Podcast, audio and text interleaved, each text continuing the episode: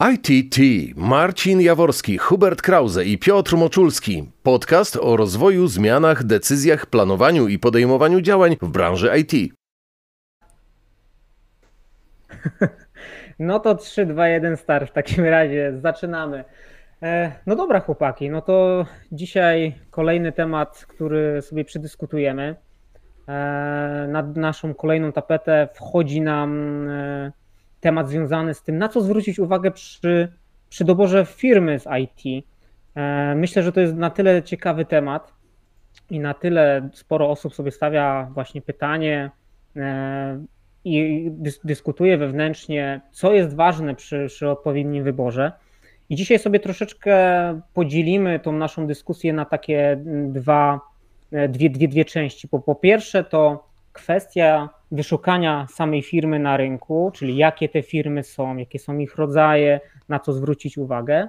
No a drugi, druga część powinna polegać na tym, jakie pytania należy zadać podczas już rozmowy rekrutacyjnej na dane stanowisko rekruterowi, rekruterce, czy też swojemu być może przyszłemu przełożonemu, tak żeby móc sobie dodatkowy obraz tej firmy tak naprawdę zbudować. No i słuchajcie, powinniśmy zacząć, wydaje mi się, od takiego, od ogółu do szczegółu, czyli e, co my tak naprawdę mamy na tym naszym e, domowym, lokalnym, ale tak naprawdę też międzynarodowym rynku. E, myślę, że taki pierwszy podział, chyba który najprostszy możemy tutaj przytoczyć, to są firmy duże, tak zwane korporacje. Są firmy, które są software house'ami. One są oczywiście mniejsze, mają też swoje pewne struktury, no i te najbardziej takie, mm, nazwijmy to urozmaicone, ciekawe, czyli startupy. I powiedzcie, chłopaki, jakie wy macie tak naprawdę też doświadczenie z tymi trzema różnymi firmami, jak to u was wygląda? Nie wiem, kto by chciał zacząć. Może Piotr, ty zaczniesz. Do twojej jeszcze do twojej konwencji, którą Marcin przyjąłeś, tak, dołożyłbym jeszcze jedną rzecz. Dołożyłbym jedną rzecz, która polega na tym, że ważne chyba jest to, czy to jest nasza pierwsza praca, mhm. czy jesteśmy w trakcie zmiany pracy i mamy już jakieś doświadczenie, e, które, które, którego nabraliśmy, tak?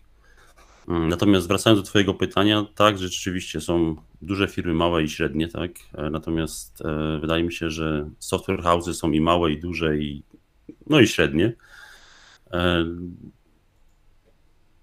Z mojego punktu widzenia tak, są jeszcze znaczy poza, poza typowym software house'em, który tak naprawdę produkuje oprogramowanie stricte pod zlecenie, e, są też takie, takie firmy, które produkują oprogramowanie, które e, jest pewnego rodzaju produktem, tak, które tak naprawdę instalują czy konfigurują e, pod, pod wielu klientów, tak, w różnych modelach, czy to w modelach SaaSowych, czy w modelach takich dedykowanych, gdzie dane oprogramowanie jest wdrażane w konkretnej firmie. No i tu jest też, to jest też sporo rzeczy do, do, no do, do, do omówienia, tak? Jasne, są po prostu szczegóły, które, które ich dotyczą. Natomiast ty, Piotr, takie twoje doświadczenie to jest bardziej z tymi średnimi, małymi firmami, czy też miałeś w przeszłości, nie wiem, jakieś e, konszakty z jakimiś dużymi korporacjami na, na, w branży IT? Jak to tak krótko, gdybyś mógł powiedzieć? Konszaktów nie miałem, tak? Natomiast pracowałem w, i w dużych firmach, tak? I, I, w mniejszych startupach, i startupach z dużym finansowaniem. E, w różnych rolach, tak? Natomiast e, no, te firmy są, te firmy są naprawdę rozmaite, tak? To są inaczej jest jak jest jeden właściciel, tak? Inaczej jak jest właścicieli jest kilku, którzy też są zaangażowani w działalność, w działalność organizacyjną firmy. E, wydaje mi się, że e, tam, gdzie jest dużo tych właścicieli, którzy e, no, tworzą pewnego rodzaju układ taki, no ja tak delikatnie powiem, taki spółdzielczy, tak? No to mhm. też, też, nie jest, też, też nie jest za dobrze. Dobrze jest, jeśli, no jeśli ta decyzyjność jest w mniejszej, w mniejszej, taka decyzyjnie strategiczna, tak, jest w mniejszej liczbie e, rąk, czy w mniejszej liczbie głosów, tak. Mhm. E, to jest takie, takie, takie moje spostrzeżenie. Podzielę Twoje zdanie, dam szybki po prostu komentarz. Też tak mi się wydaje, korporacje, wiadomo, wszystkie te, te organizacje mają swoje wady i zalety, natomiast jeżeli chodzi o decyzyjność i czas decyzji, na który potrzebujemy, to wydaje mi się, że w tych korporacjach trwa to o wiele dłużej. Jeżeli potrzebujemy jakąś decyzję zdobyć, a na przykład osoba decyzyjna jest, nie wiem, w Stanach Zjednoczonych, a nie na tak zwanym lokalnym rynku więc ten czas trwania decyzji może być, to nie tylko decyzji, ale różnych innych spraw, czy to w projektach jakichś finansowych, czy, czy, czy zamówienia, załatwienia czegoś, to rzeczywiście tak wygląda. Dobra, Hubert, no a jak to z Twojej perspektywy wygląda? Jeżeli chodzi o wybór, to tak muszę tutaj powtórzyć, jak to Piotr powiedział, że to zależy e, na jakim stopniu jesteśmy zaawansowani. Bo jeżeli dopiero zaczynamy z IT, to nie za bardzo ten wybór jest jednak po naszej stronie, tak? Możemy wysyłać te setki CV po, po firmach, ale no, zazwyczaj wybieramy między tym, co dostaliśmy w odpowiedzi. Nie zawsze będzie to idealnie rozłożenie, że o, odpowiedzą nam i korporacje, i software house, i startupy. Już samo to, jak rozróżnić tak naprawdę startup od e, korporacji, bo jakby nie patrzeć na rynku, niektóre, niektóre ogromne e, polskie firmy dalej uważają się za e, startupy bez podawania tutaj przykładów. Mm, ale e, pozwolę sobie tutaj jeszcze mm, wtrącić się z jedną rzeczą, bo jeżeli chodzi o decyzyjność i samo ułożenie w korporacji, że problemem jest to, że zazwyczaj to trwa. Zazwyczaj tak, zazwyczaj to rzeczywiście trwa, jest to dłuższe niż e, w mniejszych zespołach, w mniejszych firmach ale przynajmniej z własnego doświadczenia, z racji tego, że pracowałem i w mniejszych teamach, i w średnich, i w dużych, e, to korporacje wyróżniają się na pewno tym, że mają dostęp do większej ilości doświadczonych osób. I mimo tego, że rzeczywiście niektóre procesy trwają dłużej, to przechodzą one przez więcej osób, jest więcej momentów weryfikacji. I przez to czasami wychodzi, wychodzi to dużo, dużo, dużo lepiej niż w teamie, gdzie przeszło to przez jedną, dwie osoby, tak? Nie, pamiętajmy, że startupy mhm. bardzo często składają się z osób, które jednak nie mają większego na rynku. To są wyjątki, gdzie mamy w teamach startupowych osoby, które mają po 10-15 lat doświadczenia. Mhm. Tak, tak, tak. Myślę, że tutaj można puścić stwierdzenie, że te korporacje są na pewno bardziej poukładane i mają już swoje procesy, do których które wypracowały przez lata, lata doświadczeń, ale też nie jest regułą, że jakby te mniejsze firmy też nie są, nazwijmy to, poukładane, bo też się oczywiście wiele firm zdarza, gdzie już te procesy są wypracowane, więc no tak naprawdę decyzja na temat tego, jaką firmę wybierzemy, może być czystym przypadkiem, może być konkretną ofertą, e, ale należy chyba zwrócić na to, wydaje mi się, uwagę każda firma ma gdzieś te swoje plusy po prostu i, mi, i, i minusy i to też e, warunkuje to, o jakiej dokładnie firmie też rozmawiamy, bo nie powiemy, że wszystkie korporacje do jednego worka i, i tak dalej, i tak dalej. Dobra chłopaki, bo na rynku mamy też przecież, e, jeżeli myślimy o wyborze firmy, już konkretnego stanowiska, no to też na ten moment należałoby się zastanowić, w jakim można powiedzieć systemie, czy, czy, czy, czy, czy jak, jak, jak my chcemy pracować, czyli czy ta praca ma być e, zdal, 100% zdalna, częściowo zdalna, czyli hybrydowa, czy mamy jeździć do, e, do biura, które na przykład ulokowane jest w samym centrum miasta, a my mieszkamy na przykład na obrzeżach i dojazd do tego centrum będzie dla nas na przykład problemem. Wydaje mi się, że nad tym też warto się zastanowić.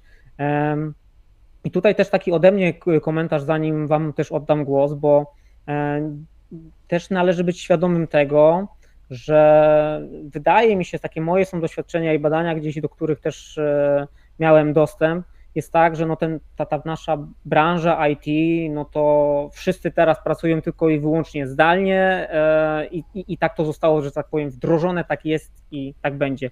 Ja wydaje mi się, że też tak nie jest do końca, bo należy też pamiętać to, że może jest tak w większości gdzieś, gdzieś, gdzieś różnych ról, Natomiast to też bardzo mocno zależy od danego projektu i klienta. Są klienci, którzy wręcz wymagają od tego, żeby pracownicy pracujący dla, na rzecz tego klienta czy na rzecz danego projektu przechodzili do biura ze względu właśnie na jakieś tematy związane z security, e, NDA i tak dalej, i tak dalej. Więc należy też to wziąć pod uwagę, czyli do jakiego finalnie projektu byśmy mieli trafić i, i, też to, to, to po prostu wziąć pod uwagę. Natomiast jakie są Wasze, nie wiem, przemyślenia, obserwacje na temat tej pracy w biurze, pracy zdalnej, nad tymi opcjami, może i tej pracy hybrydowej, bo jednak ten, ten, ten, ten, ta sytuacja, która miała dwa lata temu miejsce, związana z tą tak zwaną celebrycką chorobą w cudzysłowie, no trochę też na pewno rzeczy zmieniła. Ale jak, jak, jak wy to widzicie e, i, i może od razu Hubert e, zakończyłeś, więc może mógłbyś pociągnąć dalej temat, jak ty tą, ten rodzaj pracy, który świadczysz, e, widzisz tak naprawdę. Znaczy, to na pewno muszę potwierdzić, że rzeczywiście przez ostatnie dwa lata można zauważyć trend bardzo mocno zwiększony pracy zdalnej. Coraz więcej jest ofert, które zazwyczaj są fully remote. Ja osobiście pracowałem i zdalnie, i w biurze. Obecnie nie wyobrażam sobie, żeby wrócić na e, pełen, na full time do, do biura. Maksymalnie praca hybrydowa, według mnie. Jakby mhm. praca w domu daje nam dużo większą swobodę, wolność i jakby ta organizacja, zarządzanie czasem jest bardziej po naszej stronie niż, jesteśmy, niż jak jesteśmy w biurze. Jakby nie oszukujmy się, do tego biura trzeba dojechać do tego biura trzeba dojechać. E, czasami to może być inne miasto. Nie zawsze jest tak, że jakby nasze idealne miejsce pracy znajduje się za rogiem, gdzie jesteśmy w stanie przejść spacerem. Czasami jest to. Najczęściej są to centra, tak? Dokładnie. Dużych miast, więc jeżeli mieszkasz, tak jak wspomniałem, na obrzeżach, być może pół godziny, być może godzina własnym środkiem transportu, może komunikacją. I przez te dwie godziny mógłbyś pracować w domu i już więcej rzeczy tak naprawdę zrobić. Tak, tak, dokładnie. Jakby, no, pamiętajmy, że zazwyczaj dojeżdżamy do pracy przed godzinami pracy i też wracamy z nich po. To nie jest jakby wliczone w nasze working hours, więc to jest tak, tak naprawdę oczywiście. dodatkowy stracony czas, który mogliśmy albo spożytkować na robienie prywatnych rzeczy, tak, albo tak naprawdę po prostu się lepiej wyspać. I według mnie praca w domu, jeżeli jesteśmy E, świadomi tego, co robimy, bo często spotykam się z komentarzami, że o, jak ja bym pracował w domu, to bym nic nie robił, bo bym tylko leżał i tak dalej. Ale według mnie, jeżeli pracownik jest na tyle dojrzały i wie, co ma do zrobienia i potrafi sam zarządzać swoim czasem, to praca w domu jest superior nad e, jakąkolwiek inną formą. Właśnie, bo tu wa też ważny, ważny wydaje mi się punkt y, praca na godziny, a praca zadaniowa. To też należałoby chyba tu uwzględnić, bo e, wiadomo, że w tych formach zatrudnienia na, na przykład na umowę o pracę, gdzie te 40 godzin tygodnie powinniśmy spędzać na wyłącznie na pracę, tak naprawdę my e, pracując e, tak naprawdę gdziekolwiek, my mamy też tak naprawdę pewne rzeczy do zrobienia w formie takiej zadaniowej, czyli my za coś odpowiadamy, musimy dostarczyć na dany czas daną wartość i, i tak dalej. Więc e, ja się przychylam do tych Twoich słów, Hubert, tutaj jak, e, jak, jak najbardziej. Natomiast Piotr, Twoje największe doświadczenie z naszej trójki. E, też już pewnie, a, już pracujesz też tyle lat w branży IT. Widzisz, jak to się tak naprawdę zmienia i jak to się zmieniło. Jakieś przemyślenia Tobie towarzyszą ze względu właśnie na ten różny charakter tak. pracy? Tak, wiesz co, powiem tak, wydaje mi się, że tak naprawdę najważniejsze jest to, żeby szukając, szukając nowego, nowego miejsca pracy, zrobić sobie taką checklistę tego, czego my tak naprawdę oczekujemy, tak? Mhm. Jak powinno wyglądać to nasze idealne miejsce do pracy. E, czy rzeczywiście oczekujemy miejsca zdalnego, czy potrzebujemy pracy hybrydowej, tak? E, jest wiele osób, które znam, które narzekały na pracę w 100% zdalną, tak? Z tego względu, że trac, no, znaczy w ich odczuciu traciły relacje, tak, e, takie czysto, nie, czasami jest wiele rzeczy, które można załatwić w drodze do kuchni, tak, albo w kuchni, tak, albo w drodze do, e, nie wiem, złapać kilka minut przed spotkaniem w trakcie rozsiadania się w sali konferencyjnej, tak, e, więc tak naprawdę jest sporo takich delikatnych niuansów, tak, wydaje mi się, relacyjnych, których po prostu w pracy zdalnej nie ma, tak, i ta hybrydowa, hybrydowe rozwiązanie wydaje mi się być bardzo, bardzo optymalne, przynajmniej raz na jakiś czas po to, żeby się ludzie mogli ze sobą spotkać. Natomiast wracając do tej checklisty, tak, to nie jest tylko praca zdalna i, i, i czy, czy, czy hybrydowa, czy, czy, czy rzeczywiście on-site. Mm, natomiast wydaje mi się, że tutaj jest sporo takich zagadnień, które dla nas są ważne, tak? Znaczy czego, czy, jak, jak, jak powinna wyglądać, nie wiem, relacja z szefem, tak? Jak powinna wyglądać relacja z współpracownikami, tak? E, czy dostajemy właśnie te zadania, tak? Czy to jest praca bardziej zadaniowa, której, którą będziemy otrzymywać?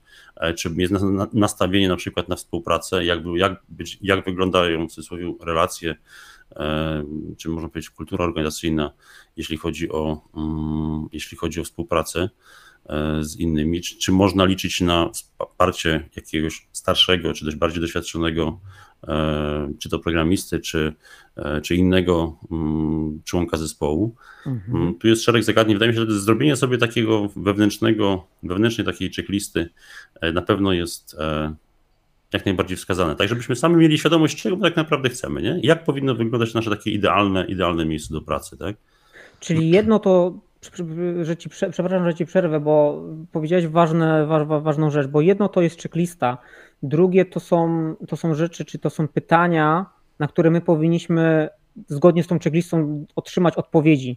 Mhm. Ale, bo zadałeś pytanie, czy, czy, czy, czy wątek związany z tym, czy dostanę pomoc na przykład od starszego, e, czy to dewelopera, czy jakiegoś powiedzmy pracownika, czy będę miał jakiegoś badiego w, w firmie, jak wygląda rzeczywiście atmosfera w, w tej firmie i tak dalej.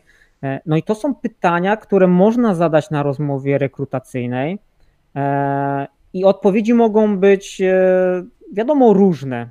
Czy one będą zgodne z prawdą, czy nie, to pewnie jest to kwestia danej, danej osoby, z którą będziemy mhm. chcieli rozmawiać. Natomiast takie przewrotne pytanie, jaki byłby może inny sposób, żeby te odpowiedzi, nazwijmy to rzetelne, prawdziwe, zdobyć? Ponieważ w głowie świta mi taki pomysł, żeby być może, jeżeli już jesteśmy, wybraliśmy firmę, mieliśmy rozmowę rekrutacyjną, dostaliśmy szereg odpowiedzi, chcemy być zatrudnieni w danej, powiedzmy, organizacji, to czy nie byłoby ciekawym albo takim dobrym rozwiązaniem, żeby poszukać kogoś na, na, na LinkedInie, który, osoby, która na przykład pracuje tam na, na stanowisku, które nas interesuje i podpytać ją czy jego o to, czy tak rzeczywiście w tej firmie jest, jak to wszyscy dookoła opisują.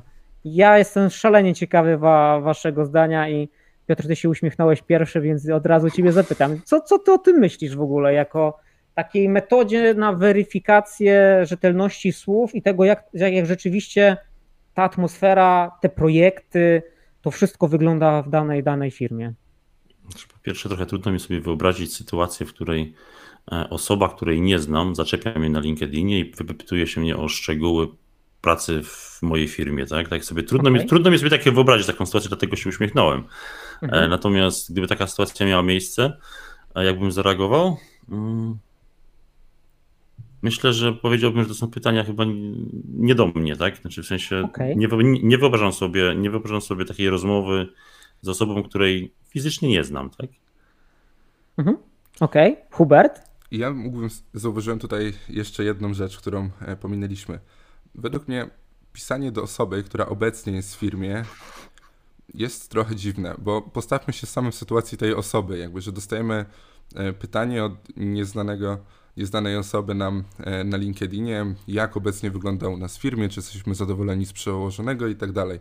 Od razu nam się zapala lampka, że coś, coś jest nie tak, czy to może jest ktoś od nas firmy pod przykrywką, który sprawdza, jak się nam pracuje, jakie mamy opinie o, e, o pracodawcy. Ja bym poszedł o krok dalej. Napisałbym do kogoś, kto pracował e, w tej firmie i już nie pracuje. Bo jakby taka osoba też ma luźniejsze zdanie, ma też chłodniejsze spojrzenie, tak? Bo to było powiedzmy zmieniła pracę miesiąc temu, dwa miesiące temu. Ma jeszcze świeże spojrzenie na to, co się działo w strukturach firmy, a jednocześnie nie czuje się, że tak powiem, jakieś próby. Tak, Zobligowana tak, tak, do. Mhm. Więc według mnie ciekawszym okay. na pewno rzeczą byłoby spytanie osoby, która już zakończyła współpracę z daną firmą. Albo po prostu. Ja mhm. tylko jedną rzecz. Przepraszam, ja tylko jedną rzecz bym tylko dorzucił, że to jak najbardziej to, co Hubert powiedział, Hubert jest ok. Natomiast dołożyłbym do tego jedną rzecz, że to może być kompletnie nietrafione w dużych strukturach, e, gdzie tak naprawdę trafimy do pracownika, byłego pracownika innego menadżera niż potencjalnie byśmy mhm. pracowali. Tak? Mhm. E, I tak naprawdę no, każdy menadżer ma troszkę inny styl zarządzania. E, no, inaczej się pracuje, inaczej, więc dobrze jest też no, poznać tą osobę na tyle, na ile to jest możliwe, tak, z którą będziemy pracować. Tak? Mhm. Natomiast tutaj też trudno byłoby chyba znaleźć osobę, która odchodziła, tak, e, jeszcze, jeszcze pasowała do, do tego profilu, żeby to była osoba, która pracowała u tego menadżera, tak? Wiecie co, bo chyba tutaj nie, nie znajdziemy takiego, nie wiem, złotego środka albo odpowiedzi na to pytanie, bo, Bo chyba... Nie ma takiego środka. Tak, bo nie takiego ma, środka. bo Nie ma, tak nie naprawdę ma. każdy, każdy może zrobić tak jak, tak, jak uważa. Ja osobiście, na przykład, gdybym chciał podjąć pracę u nowego pracodawcy, to próbowałbym po prostu pytać, pytać e, osób na, na, na, na LinkedIn. Jeśli bym nie dostał odpowiedzi, e, tak jak ty to Piotr przedstawiłeś, nie miałbym ani pretensji, ale i bym zrozumiał.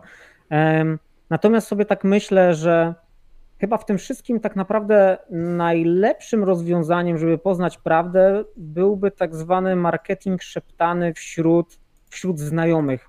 Czyli jeżeli ja chciałbym znaleźć na przykład, jestem na etapie poszukiwania firmy, swojej pierwszej pracy i wiem, że mój znajomy na przykład tam pracuje i jeszcze na takim stanowisku, na którym ja bym chciał na przykład pracować, no to wydaje mi się, że to by, powinno być chyba naprawdę dobre źródło, bo raczej ta osoba, czy ten znajomy, znajoma, no powinny się podzielić ze mną chyba tą informacją, której ja, ja, ja oczekuję. Jak ewentualnie wy widzicie taką, takiego, no nie powiem szpiega, ale osoby, która, która po prostu już tam pracuje, już jakiś powiedzmy czas, ma swoje zdanie i możecie zarekomendować, może, możemy pójść w jakiś system tak naprawdę promocji, e, czyli, czyli polecenia danej osoby do wejścia w organizację. Czy to nie jest najlepsze w tym wszystkim rozwiązanie? Oczywiście, jeżeli jest możliwe.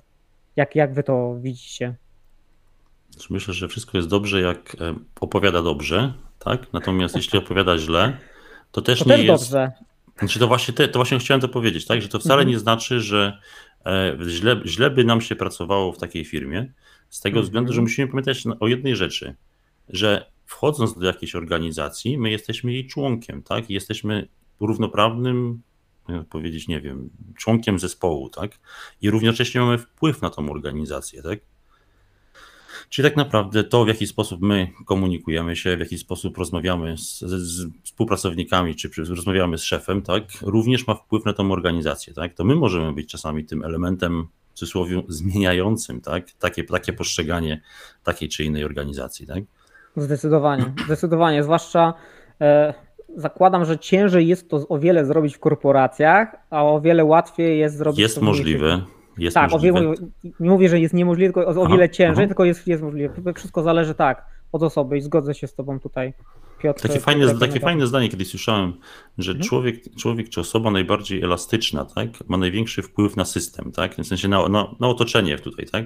Czyli Mhm. jeśli jesteś, jeśli jesteś taką osobą, która no, próbuje troszkę przełamać te, nie wiem, bariery, schematy, nie wiem, utarte ścieżki i, i pewne rozwiązania, to tak naprawdę wpływasz na, na, na kształt, na, na, nie wiem, na sposób funkcjonowania danego, danego zespołu, komórki, działu i tak tak dalej. Zdecydowanie. Ja myślę, że też organizacje sobie bardzo cenią też te, nazwijmy to, oddolne zmiany. Czyli jeżeli inicjatywa powstaje od dołu i jest prowadzona coraz po prostu wyżej i wyżej, e, też się z tym dosyć często spotykam i naprawdę bardzo przychylnym okiem organizacje na to, na to patrzą.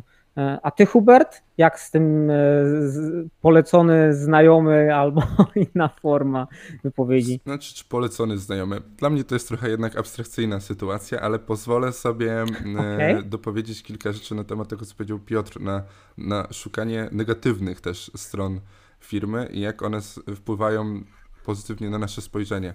Według mnie niedocenionym źródłem wiedzy jest e, Reddit, tak? Bo jeżeli mamy tutaj jakąkolwiek większą firmę, jakichkolwiek sfru- sfrustrowanych e, pracowników, no to to jest zazwyczaj ich miejsce docelowe, gdzie te najmroczniejsze sekrety zazwyczaj są wynoszone.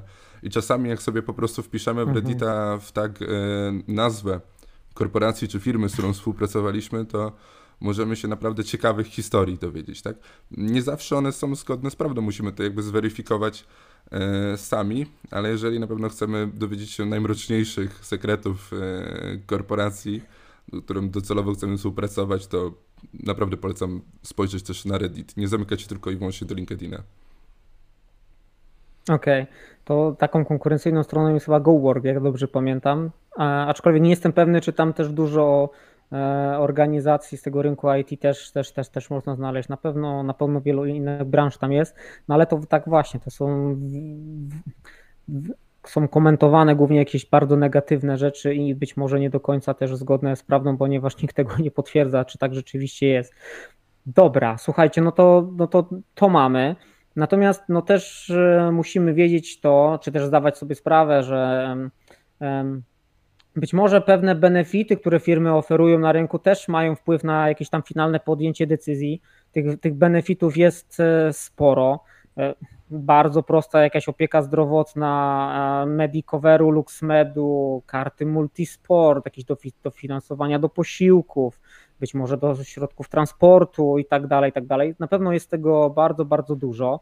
E, no ale jak wy uważacie, czy to, czy to ma takie bardzo, czy to ma taki, czy to jest taki bardzo mocny wpływ na, na to, e, jak te firmy się prezentują, czy one są konkurencyjne, czy pracownicy zwracają jednak na to uwagę, czy to jest nice to have, czy raczej e, dobrze, że to po prostu jest, ale jest, bo jest, mnie bardziej interesuje to, w jakim jestem projekcie, nie wiem ile zarabiam, albo jaki jest mój bezpośredni przełożony.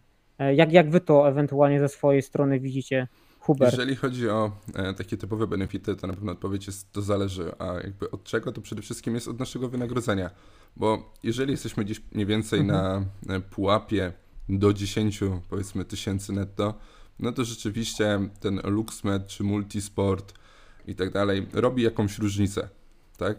Ale w momencie, kiedy zarabiamy gdzieś powyżej 20, powyżej 30 tysięcy złotych miesięcznie, no niestety, no jakby LuxMed, gdzie, który gdzieś tam wychodzi powiedzmy 90-100 zł miesięcznie, czy Multisport, który jest około 200 w najwyższym pakiecie, no jest to bardzo, bardzo mała część naszego wynagrodzenia i to nie jest nic, na co nie mogliśmy sobie bez większego bólu pozwolić. Więc, tak mhm. jak mówię, to, to, to zależy. Czy są jakieś ciekawe e, benefity, z którymi się spotkałem? Mm, niestety nie, ale E, największym plusem, według mnie, jaki jest w stanie mi zaoferować firma, która e, nie chce pracy zdalnej albo przynajmniej chciałaby pracę hybrydową, jest pomoc w relokacji. Załatwienie wszystkich papierów mm -hmm. do mhm. przeniesienia do mm, nowego kraju, jakiś visa permit, e, work permit czy coś w tym stylu. E, ogarnięcie e, mieszkania na miejscu, jeżeli sami mamy z tym problemy, albo nawet jakiś budżet po prostu relokacyjny. Według mnie to jest jedyny sensowny benefit, który jednak na gdzieś mniej więcej każdym tym szczeblu w miarę się przydaje, czy mniej, czy więcej. Mhm. Fajny punkt, no bo to rzeczywiście e, praca hybrydowa, czy, czy tam docelowa, być może gdzieś tam później w biurze, no, ten, ten pakiet relokacyjny jest fajną chyba, chyba rzeczywiście e, opcją. Piotr, a ty jak widzisz te benefity tak naprawdę na rynku? Ja tak jak powiedziałem na początku, tak, e, zróbmy sobie taką checklistę, tak, czy, czy rzeczywiście e, je, jest to dla nas, nie wiem, jakiś istotny element, to co powiedział Hubert, tak. Na pewnym etapie przestaje to mieć e, w cudzysłowie większe znaczenie, natomiast dla niektórych osób będzie to na pewno miły dodatek, tak, czy jakieś dodatkowe lekcje języka angielskiego, czy innego, tak, bo też takie mhm. są, czy czy właśnie karty multisporty, benefity, czy różne inne benefity, tak? To mhm. każdy musi sobie to rozpatrzeć chyba indywidualnie, tak? Mhm. Myślę, myślę, myślę, że tak. Czyli bardziej idziemy w kierunku tutaj nice to have, ale nie bardzo mocnego warunkowania, czy tam podjęcia decyzji na zasadzie, że te po prostu benefity są, znaczy, bo... Mi osobiście się wydaje, że chyba większym znaczeniem ma charakter wykonywany, czy no, to powiem ważny charakter. E, e, co my dokładnie zdarzy, zdarzy, zdarzy, Tak, to co będziemy dokładnie wykonywać, ale też e, czy jest na przykład możliwość pracy nad własnymi projektami, tak?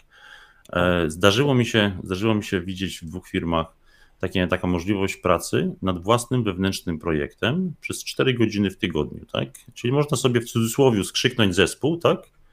E, I pracować nad wewnętrznym projektem, tak? W ramach firmy i mm, przez 4 godziny w tygodniu nie wiem, chyba w piątki, tak akurat tak to, tak, tak, tak to wyglądało, mm, że można pracować nad wewnętrznym projektem e, no, w określonym zespole, tak? I to tak, jest ale coś, w ramach, powiem szczerze, że to jest coś firmy. ciekawego, tak? W ramach mm -hmm. firmy, tak, oczywiście. Tak, tak, tak, tak, Natomiast daje to pewnego rodzaju możliwość, po pierwsze, rozwijania się w jakimś nowym kierunku. Powiem, że to, to nie jest częste, tak? Tak jak mówię, widziałem to dwa razy w dwóch, dwóch firmach E, natomiast wydaje mi się, że to być bardzo, bardzo ciekawe, bo po prostu pozwala nam sięgnąć po nową technologię, po nowe metody pracy, e, spróbować zrobić coś nowego niekomercyjnie albo nawet albo, albo komercyjnie. To jest kwestia w zależności od tego, jaki, jaki projekt wewnętrzny będziemy chcieli realizować. Natomiast wydaje mi się to być bardzo e, ciekawą opcją, tak? Czy, mhm. czy możliwością, możliwością, jaką pracodawca oferuje, tak? Fajnie, że to wspomniałeś, ja o tym czytałem i nie wiem, czy, czy, czy kojarzycie temat właśnie Google'a, jeżeli się nie pomylę, mam nadzieję, że nie, jest, jest, jest taka e, praktyka ze strony Google'a, że Google e, pozwala na odrębność swoim pracownikom, na zasadzie daje im właśnie możliwość poświęcenia czasu na powiedzmy ich dodatkowe zajęcia, czyli ci pracownicy tworzą jakieś super rozwiązania, yy, i potem Google z nimi tak ściśle współpracuje, że wykupuje ich e, patenty. Na zasadzie pracują do Google'a, Google ich wspomaga, oni działają jakby na swoją rękę i to wszystko się po prostu zazębia idealnie. Mimo, że oni, jeśli potrafią coś stworzyć, naprawdę Google jest w stanie wy, wy, dać naprawdę spore pieniądze za to, że oni to po prostu stworzyli. Nie na takiej po prostu zasadzie. Czyli nie daje im odejść od siebie, e, a pozwala się po prostu rozwijać. Także takie praktyki też, e, też, też, też słyszałem. Natomiast to też w którejś książce pamiętam, to się chyba nazywało Dniami FedEx, jak dobrze pamiętam, czyli praca na rzecz e, nad zainteresowaniami, nad rozwojem, nad, nad produktami i potem w ramach tak naprawdę organizacji to się podobno super, super sprawdza. No i tak, no i to też wydaje mi się być bardzo, bardzo ciekawe mm, benefity, które mogą być oferowane. Ale fajnie, Piotr, że, że wspomniałeś i że to widziałeś, czy też słyszałeś, mm. że mhm. gdzieś to jest realizowane, a nie tylko nie tylko Google, nie tylko Google. A nie tylko tak, nie tylko, tak, nie, tak, nie, nie tylko Google. E, no właśnie, bo słuchajcie, bo cały czas też wspominamy o jeden taki główny wątek, który nam się, nam się przejawia, to jest to, że jak firma, czy wybór firmy, to również ten projekt, w którym będziemy pracować. I to jest chyba też również bardzo ważne, bo z tej Piotr checklisty, którą ty wspomniałeś, to my powinniśmy się zastanowić, w jakim projekcie chcemy pracować. Czy to, ma, czy to projekt powinien być e, właśnie jakiś powiedzmy z klientem zagranicznym, w jaki język ma być komunikacji, e, w, w, na, jakich, na jakich softach powinniśmy tak naprawdę pracować, to również może mieć znaczenie w tym, że my wybierzemy tego konkretnego, tą konkretną firmę i pracodawcę, Dokładnie. bo my chcemy się w danym kierunku rozwijać na przykład, nie? Dokładnie, czy to będzie projekt integracyjny, czy to będzie projekt deweloperski, czy to będzie projekt stricte wdrożeniowy, tak? Czy budujemy nowe oprogramowanie, czy, e, czy wdrażamy już istniejące, tak? Implementujemy, nie wiem, w kilku oddziałach, tak? Danej organizacji, czy, czy, czy danej, e, no, to są naprawdę różnego rodzaju projekty i nie, każdy, nie każdemu pasuje, pasuje to samo. Tak? Więc wydaje mi się, że każdy powinien sobie przede wszystkim zadać pytanie, z jakimi projektami będę miał do czynienia w waszej organizacji. Tak? Mhm. Myślę, że tak, że, że tutaj odnośnie projektów, nie wiem, Hubert, czy chciałbyś skomentować, bo czy się z nami zgodzi, że te projekty to jednak to jest też kluczowa rzecz, czyli oprócz firmy to, to stawiamy jakby gdzieś tam na drugim miejscu to, w jakim projekcie. Wiadomo, że projekty nigdy nie są wieczne, one trwają jakiś czas, no ale to już też nam daje obraz tego, czy jak nam się też będzie pracowało i czy to będzie w okręgu naszego zainteresowania. Znaczy, jak najbardziej. Powinniśmy dobierać projekty pod siebie, rzeczywiście, a nie, a niekoniecznie zawsze firmy, tak? E, bo jeżeli gdzieś budujemy to swoje CV, budujemy swoje e, portfolio, niektórzy, niektórzy trzymają się rzeczywiście projektów na przykład tylko wyłącznie z branży fintech czy jakiejś medycznej, bo się po prostu w tym dobrze mhm. czują, mają już wiedzę w tym temacie, nie chcą wychodzić poza tej swojej strefy komfortu, ale jakby nie ma co też szufladkować tematu. E, to zależy tak naprawdę od człowieka. Jeżeli ktoś jest otwarty na nowe e, rzeczy, tak, pracował już w projekcie e, związanym z branżą medyczną, na przykład z lokalnym klientem, teraz jest przed nim oferta, na przykład fintech z klientem zagranicznym i chciałby po prostu spróbować nowej rzeczy, tak, no to według mnie musimy znaleźć projekt do człowieka, czy człowieka do projektu, bo mm-hmm. nie tak, wszystkich tak, jedną no miarą. Tutaj nie da, nie da się jakby takiego złotego klucza znaleźć, tak? Jak wybierać projekty, żeby było nam dobrze według mnie. Bo zazwyczaj to jest jednak mm-hmm. uzależnione od y, struktury w samej organizacji, tak? Jak oni podchodzą do tego projektu, jak jest rozłożona praca, czy my rzeczywiście pracujemy typowo na godziny, że musimy przysiedzieć 8 godzin, siedzieć w biurze, tak, z czego popracujemy godzinę, dwie, a resztę przysiedzimy e, i przegadamy, czy rzeczywiście jest to praca zadaniowa, tak, gdzie jesteśmy w stanie jakiś większy komfort e, sobie wyrobić, przynajmniej w podejściu do tematu. Mhm. Jak, jak najbardziej. I tak mi się wydaje, bo tak jak wspomniałem na początku, też te ważne aspekty związane z daną organizacją, mm, pewne odpowiedzi na pytania powinniśmy zdobyć na tej rozmowie rekrutacyjnej, e, czy na, czy na kilku, w zależności jak wygląda tak naprawdę proces. Mm, ale jak wy uważacie, e, ponieważ e, gdzieś tam moim zdaniem bardzo ważne jest też to, jak już prześwietlamy tą daną organizację, być może startujemy z jakiegoś stanowiska, czy zaczynamy powiedzmy swoją przygodę, a być może jesteśmy już doświadczeni, e, ale czy wtedy, wtedy należy sobie odpowiedzieć na pytanie, czy też wiedzieć, jak firma podchodzi do tego, czy jesteśmy w stanie zmienić swoją ścieżkę kariery, czy jesteśmy w stanie się rozwinąć, czy jesteśmy w stanie na przykład ze stanowiska testera przejść na stanowisko dewelopera. Oczywiście chodzi mi o to, że firma daje ci taką możliwość, czyli nie zamyka się na to, żebyś, żebyś e, powiedzmy prowadził swoje, swoje działania tylko w, w jednej roli. Czy Wam się wydaje, że to jest również bardzo ważne i, i, i, firmy powinny być właśnie na coś takiego otwarte, czy, czy jednak e, to jest być może tylko nice to have? Taka, taka, taka, taka, ścieżka, taka droga, taka możliwość tak naprawdę. Piotr, jak ty to, jak ty to widzisz? Czy dla mnie to jest naturalne, tak? Jeśli dzisiaj ktoś chce zostać testerem, tak, i z jakiegoś powodu za jakiś czas myśli o tym, żeby być, nie wiem, konsultantem, deweloperem programowania, to jak najbardziej, jak najbardziej powinno to być możliwe, tak? Dla mnie to jest, dla mnie to jest naturalne, tak? Okej, okay, okej. Okay. No. No bo właśnie, powiedzmy, jeżeli zaczynamy swoją przygodę, mamy jakieś stanowisko powiedzmy juniorskie, potem jest stanowisko e, regulara, potem jest stanowisko seniorskie. Fajnie też jakby to było w jakimś stopniu opisane, czyli co potrzebujesz wiedzieć lub mieć, być może jakiś certyfikat, jakieś inne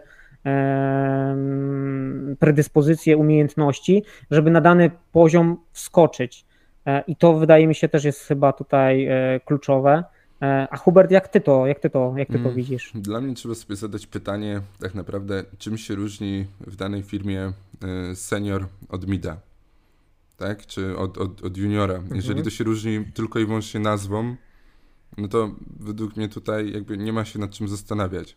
Jeżeli to się różni tylko dołożeniem dodatkowych obowiązków, no to też chyba nie jest to najlepszy gdzieś tam pakiet motywacyjny, żeby zmienić żeby się rozwijać, tak? Ale jeżeli gdzieś tam struktura, powiedzmy, benefitów, rozwoju i tak dalej jest stricte ułożona, że powiedzmy różnica, e, nie wiem, jeżeli kogoś motywuje wynagrodzenie e, między midem a seniorem, to jest na przykład 20-30%, no to wtedy jakby mamy jakąś motywację rzeczywiście, żeby e, czy to się rozwijać, tak? Powiedzmy, wymagane są jakieś certyfikaty czy coś w tym stylu.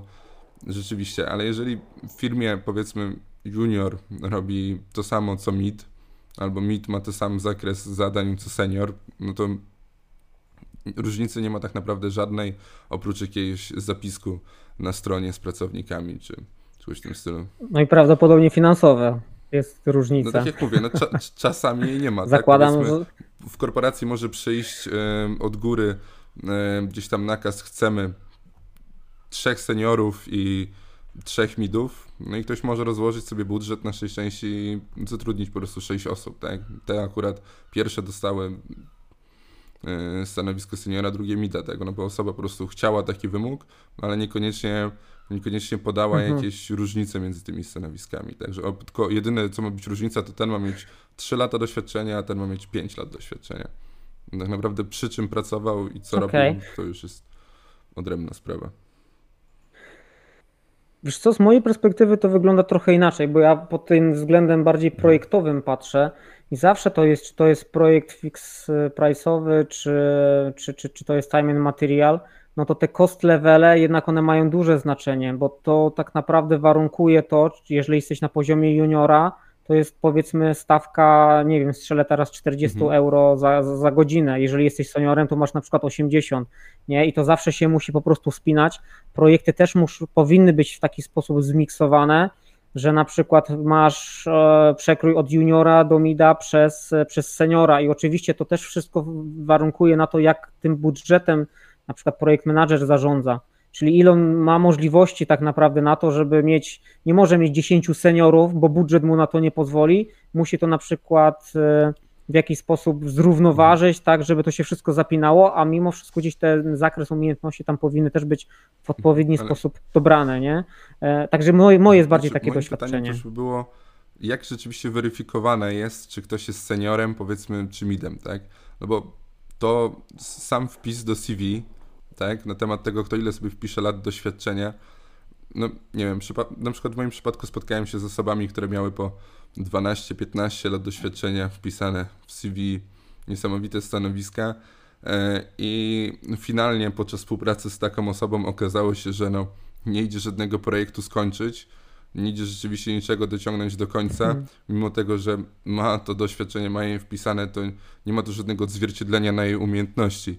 Nad, również współpracowałem z osobami, które miały hmm. bardzo duży zapał, bardzo dużą chęć e, poznania i rozwiązywania problemów i miały dużo mniejsze doświadczenie i potrafiły po prostu dokańczać swoje taski dużo szybciej niż osoby na wyższym seniority. Mhm. No to rzeczy fajny, fajny punkt tu poruszyłeś, czyli senior wydaje się, że to idzie lata doświadczenia z wiedzą i gdzieś tam powiedzmy poziomem rozwiązywania, mhm. czy możliwością rozwiązywania problemów, a niekiedy jest tak, że to jest tylko doświadczenie, a mimo wszystko gdzieś tak naprawdę tego, tej wiedzy takiej potrzebnej po prostu nie ma. E, a są osoby, które pewnie zakładam po dwóch, trzech latach posiadają już taką wiedzę w danej gdzieś tam e, przestrzeni, e, że potrafią no wiele, wiele takich ciężkich, skomplikowanych problemów rozwiązywać. Więc no to, to znowu odpowiedź jest to zależy, więc nie wszyscy po prostu nie, jedną, jedną, e, znaczy, jedną miarą. nie da się zweryfikować tak e... dokładnie. Powiedzmy, ktoś przychodzi i mówi, że ma 9 lat doświadczenia e, na danym stanowisku w pięciu firmach, tak? I mówi, że robił to i to i to, ale jak rzeczywiście to robił, czy progresował, czy projekt szedł do przodu i tak dalej, no to osoba rekrutująca, która ma powiedzmy pięciu, sześciu kandydatów, tak. jak ma przejrzeć mhm. z każdego jego historię pracy w pięciu ostatnich firmach, zrobić takie screeningi, no to sam proces trwałby miesiącami tak naprawdę. Mhm. No, no tak. Więc te rozmowy rzeczywiście też różnie wyglądają, różnie pracodawcy podchodzą, jak weryfikować te dane, czy one są prawidłowe, jak challenge'ować, podpytywać, czyli w jaki sposób rozwiązałbyś na przykład dane zadanie, dają też prace domowe. No te rozmowy bardzo różnie tak naprawdę też, też wyglądają, ale ja was chłopaki chciałem też e, zapytać o, o taką też kwestię, tak mi się wydaje, że na tej rozmowie rekrutacyjnej warto zapytać o część szkoleniową to znaczy, ja mam takie doświadczenie, że bardzo dużo firm, jeżeli zapytamy, czy w firmie są organizowane szkolenia, to głowa będzie latała tak mocno, e, że aż odpadnie. A rzeczywistość często bywa przewrotna. E, I rzeczywiście, jak potem gdzieś zostajemy e, zatrudnieni do firmy, to się okazuje, że tego budżetu albo nie ma, albo nie jest to realizowane, więc jest to bardzo, bardzo różnie.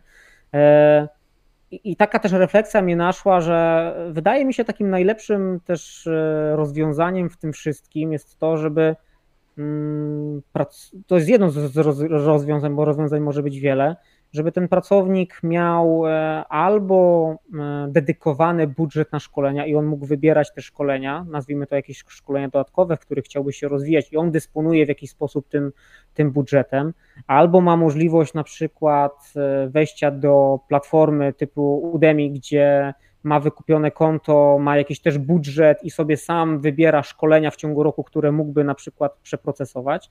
Mm, I tych, tych, tych, tych, rozwiązań jest kilka. Natomiast jak, jak tutaj wy, wy się zapatrujecie, czy jak wy widzicie tą kwestię szkoleń w firmach, bo mnie to strasznie ciekawi, jakie są też wasze tutaj doświadczenia. Piotr, przez tyle lat to pewnie tych szkoleń to też przeszedłeś trochę.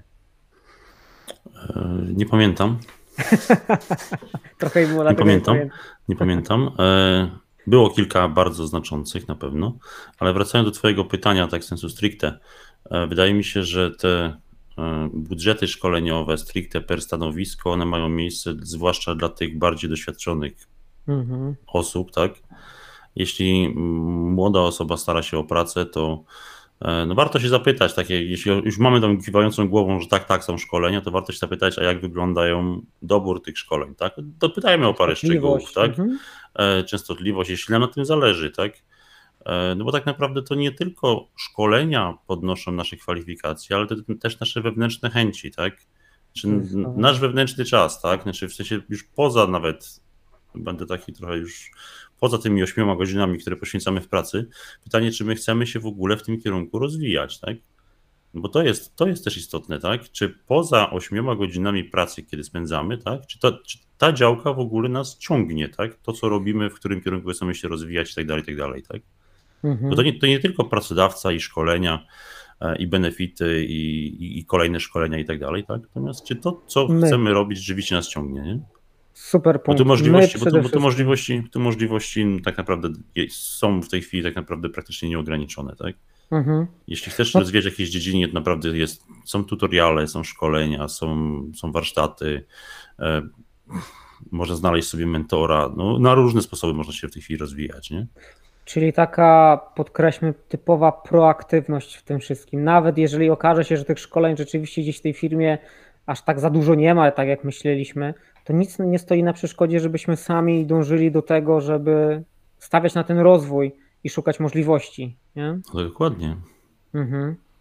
Hubert, a ty, ty, jak o tych szkoleniach znaczy, myślisz? Tutaj podzielę na pewno zdanie Piotra, że jeżeli ktoś chce i ma poczucie tego, że musi się rozwijać, no to sam sobie tą drogę na pewno znajdzie.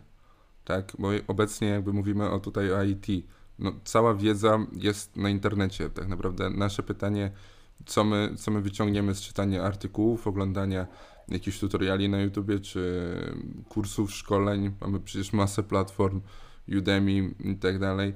E, nawet tak naprawdę, jeżeli chcemy, no powiedzmy, rozwijać mm, się kierunku danej firmy, tak, danego jakiegoś fanga, no to czy to Amazon, czy Azure ma, Microsoft ma, ma, ma swoje platformy szkoleniowe, na których możemy się, nie wiem, challenge'ować w postaci certyfikacji i tak dalej. No, oczywiście fajnie jest, jeżeli firma pomaga nam, nakreśla, co fajnie byłoby, że tak powiem, douczyć się na danym stanowisku, żeby się iść dalej, tak? Czyli powiedzmy, jeżeli chcesz zwiększyć seniority, czy zwiększyć swoje stanowisko, no to wymagana jest wiedza powiedzmy z tego, z tego, z tego i z tego. Na tym, na tym i na tym kursie albo na tej certyfikacji jesteś w stanie taką wiedzę zdobyć. No ale to jest według mnie po prostu nice to have. Spotkałem się też na przykład z takim podejściem, że e, firma w dniu powiedzmy certyfikacji, w dniu szkolenia zwalnia cię od e, pracy, ale płaci ci na przykład e, pełną stawkę.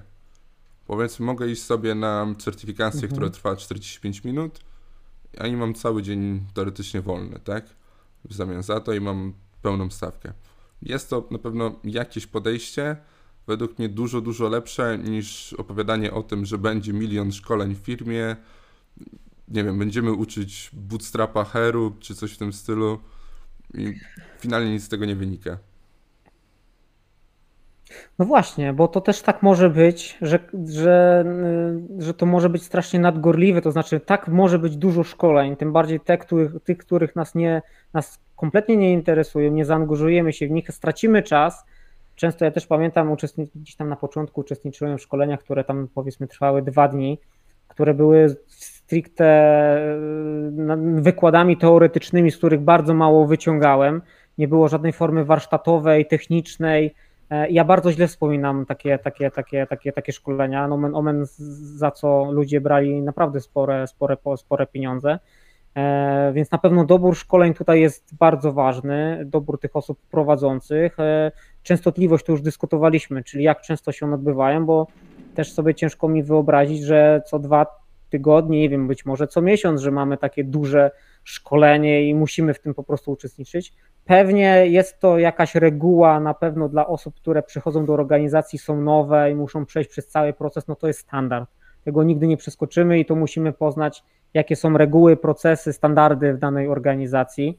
E, no, natomiast mi się wydaje, że pozostaniemy przy tym, co Piotr powiedział, że dla chcącego nic, nic trudnego i to od nas zależy, że jeżeli nawet pracodawca będzie organizował jakieś szkolenia, e, żebyśmy my coś z tego wynieśli, żebyśmy się zaangażowali, żeby to było dla nas ciekawe.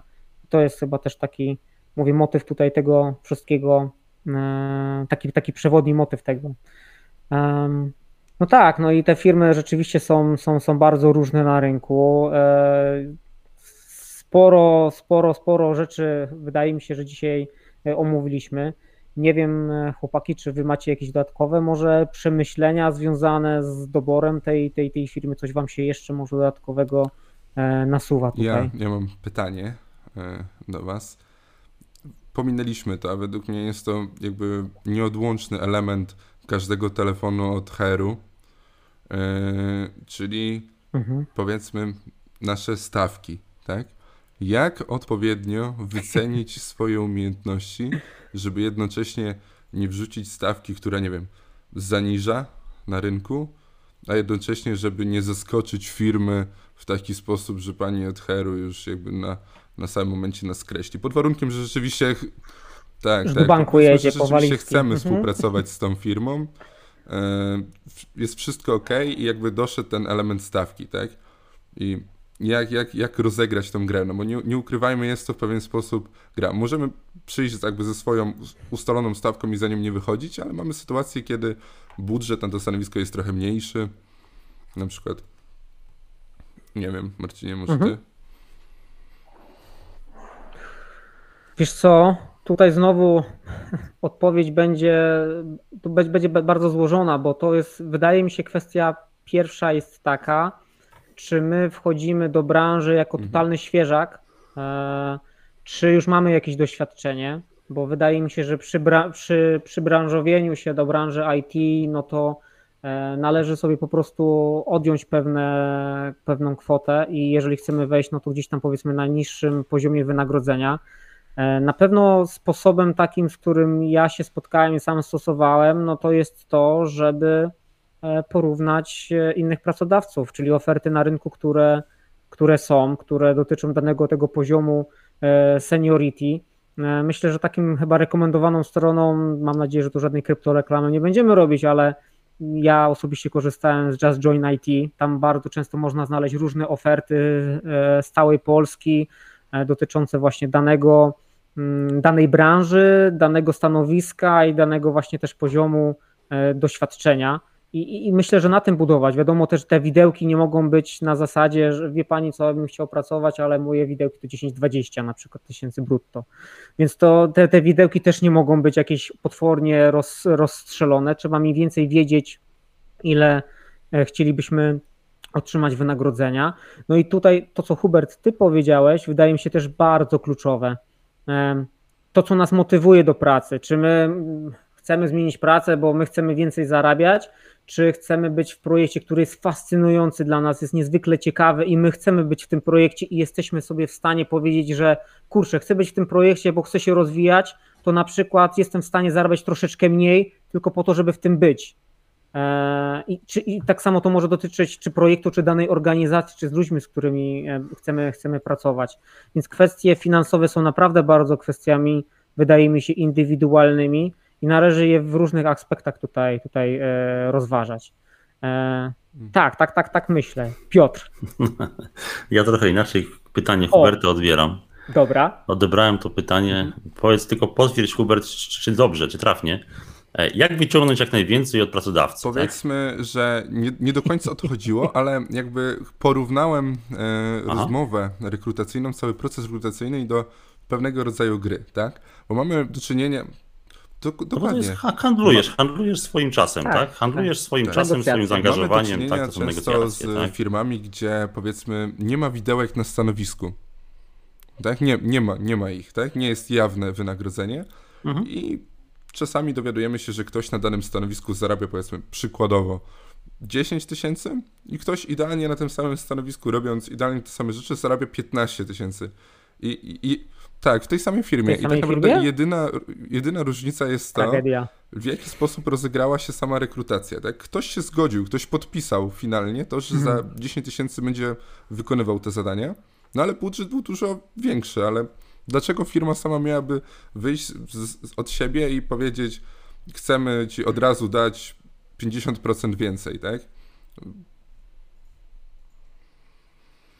Ja bym uciekał od takiej firmy od razu. Jakbym się tylko dowiedział, że taka sytuacja miała miejsce, albo ktoś gra uczciwie, ja do takiej firmy idę i chcę mhm. z nimi współpracować. Ale jakbym... nie, Marcin, ale to, to są dwie różne rzeczy. Są dwie różne rzeczy. Przepraszam, że ci wejdę w zdanie. Może no. być tak, że w jednym czasie jedna osoba chciała zatrudnić się za kwotę X, tak? Minęły mhm. dwa lata, tak? Mhm. Zmieniły się warunki rynkowe, zmieniły się mm, sytuacje, kto jest dostępny na rynku, kto nie jest, tak? I pojawił się pracownik, który chciał powiedzmy X plus, nie wiem, 30 albo 50%, tak?